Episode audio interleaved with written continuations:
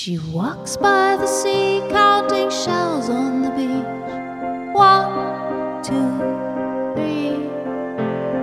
She picks them up one by one, collecting their ocean sounds. She puts them inside of her pocket and walks them back to the town. And she says to all of the people, I collected all the sounds. I collected all the sounds. Hello, and welcome back to Collected Sounds. I am your host, Amy L., and I'm really glad you're here. The story we're reading is called The Dead Smile by F. Marion Crawford. There are four chapters to this story, and I'm reading each one as a separate episode. I have already released chapters 1 and 2, so if you've not heard those yet, please go back, download those, and listen before listening to this one. I hope you enjoy this creepy tale. Let me know what you think of this one, or if you have any ideas for future stories you'd like me to tackle. You can reach me at collectedsounds at gmail.com, and there's more contact info in the show notes. Are you sitting comfortably?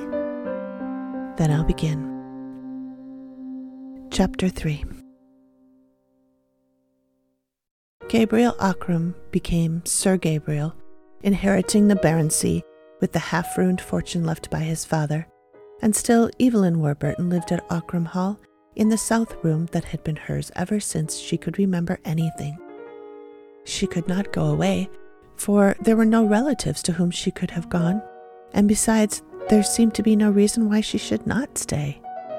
The world would never trouble itself to care what the Ockrams did on their Irish estates, and it was long since the Ockrams had asked anything of the world. So Sir Gabriel took his father's place at the dark old table in the dining room, and Evelyn sat opposite to him until such time as their mourning should be over and they might be married at last.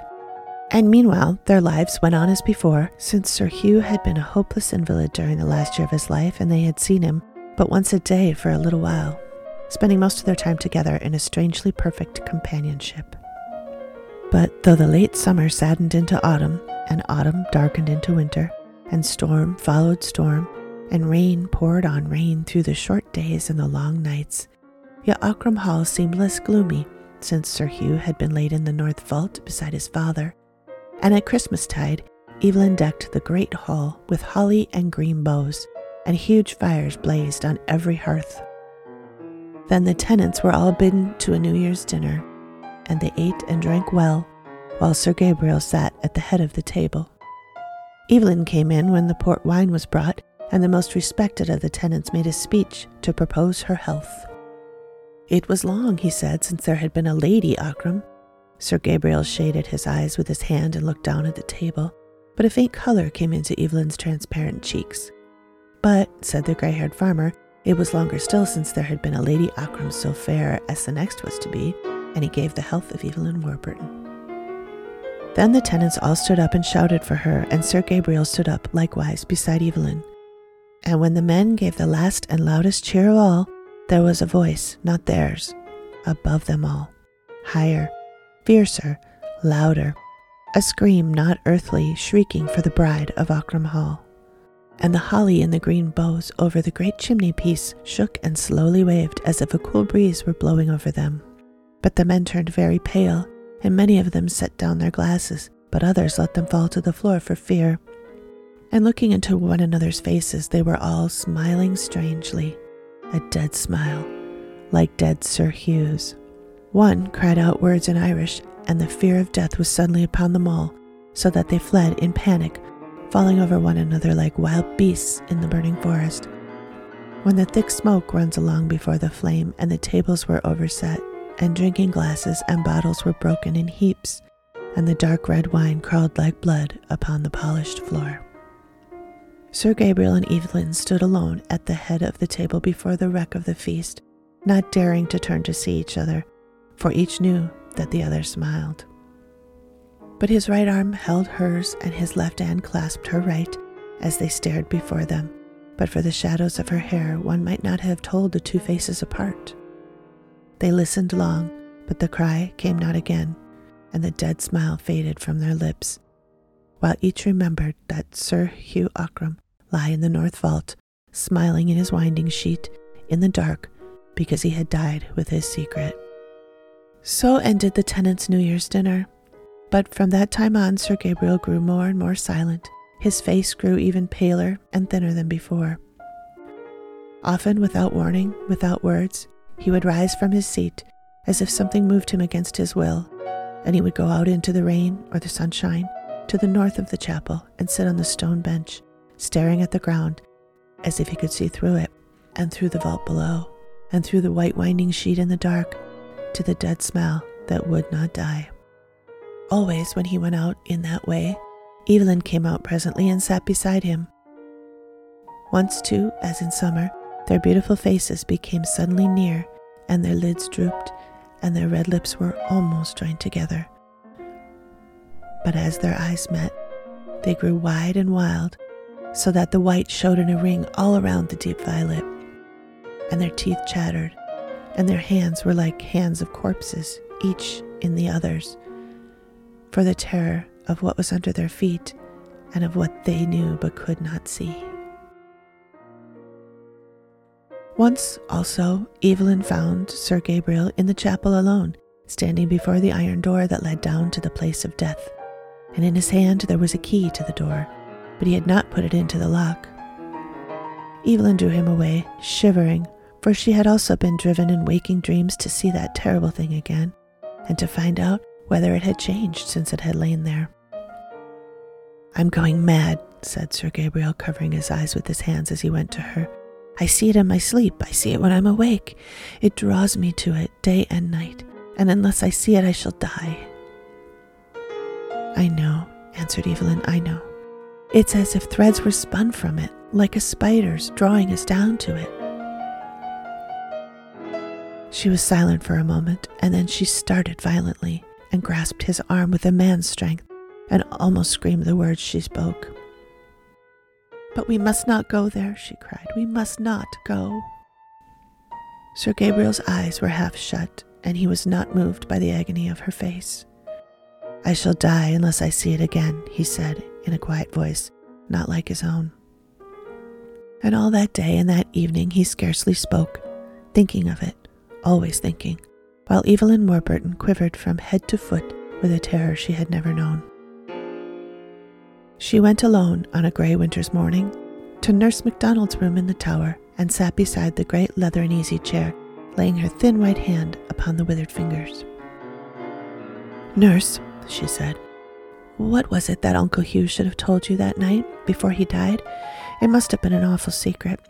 And yet, though you asked him, I feel somehow that you know it, that you know why he used to smile so dreadfully. The old woman's head moved slowly from side to side. I can only guess. I shall never know, she answered slowly in her cracked little voice. But what do you guess? Who am I? Why did you ask who my father is? You know I am Colonel Warburton's daughter, and my mother was Lady Ockram's sister, so that Gabriel and I are cousins. My father was killed in Afghanistan. What secret can there be? I do not know. I can only guess. Guess what? asked Evelyn imploringly, and pressing the soft withered hands as she leaned forward. But Nurse MacDonald's wrinkled lids dropped suddenly over her queer blue eyes, and her lips shook a little with her breath, as if she were asleep. Evelyn waited, by the fire, the Irish maid was knitting fast, and the needles clicked like three or four clocks ticking against each other. And the real clock on the wall solemnly ticked alone, checking off the seconds of the woman who was a hundred years old and had not many days left. Outside, the ivy branch beat the window in the wintry blast as it had beaten against the glass a hundred years ago. Then, as Evelyn sat there, she felt again the waking of a horrible desire the sickening wish to go down, down to the thing in the north vault, and to open the winding sheet and see whether it had changed. And she held Nurse MacDonald's hands as if to keep herself in the place and fight against the appalling attraction of the evil dead.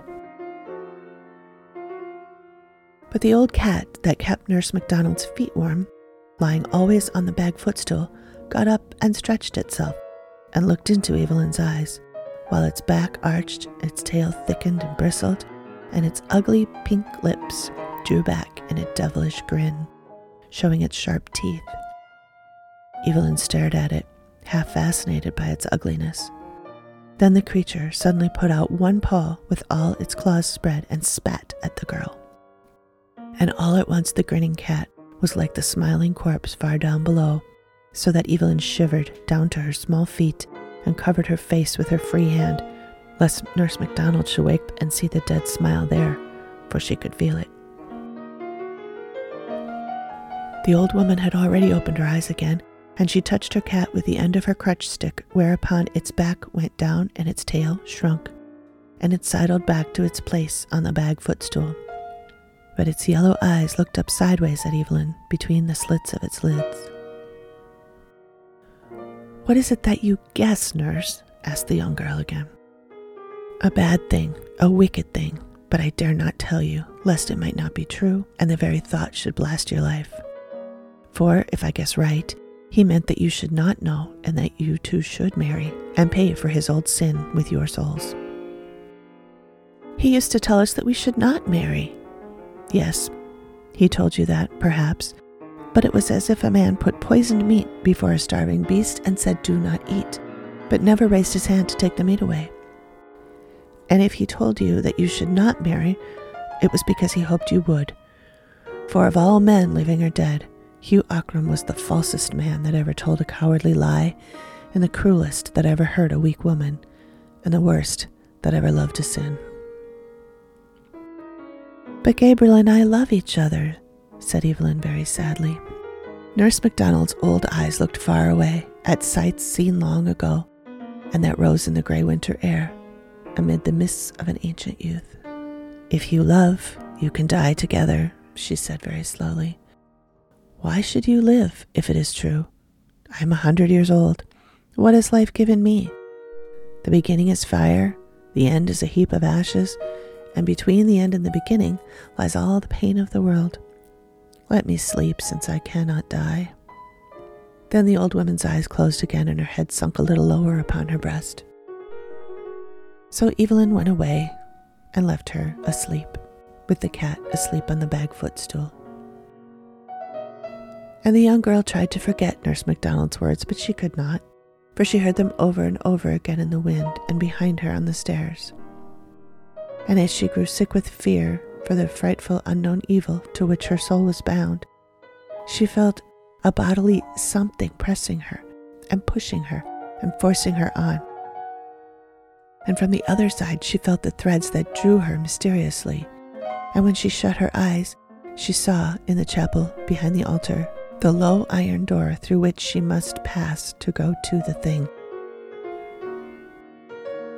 And as she lay awake at night, she drew the sheet over her face, lest she should see shadows on the wall beckoning to her, and the sound of her own warm breath made whisperings in her ears, while she held the mattress with her hands to keep from getting up and going to the chapel. It would have been easier if there had not been a way thither through the library by a door which was never locked. It would be fearfully easy to take her candle and go softly through the sleeping house, and the key of the vault lay under the altar behind a stone that turned. She knew the little secret. She could go alone and see. But when she thought of it, she felt her hair rise on her head, and first she shivered so that the bed shook, and then the horror went through her in a cold thrill that was agony again, like myriads of icy needles boring into her nerves.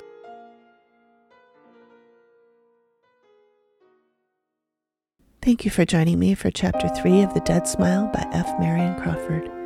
The Collected Sounds theme song is by Kanel Elanian. The music you hear behind the story is Bach's Book 1, Prelude and Fugue number 8 in E flat minor by Carlos Gardels. Thank you again. I hope you have enjoyed the story so far and that you will tune in next time for Chapter 4, the final chapter in the story. I suggest you subscribe so you don't miss it. Until next time.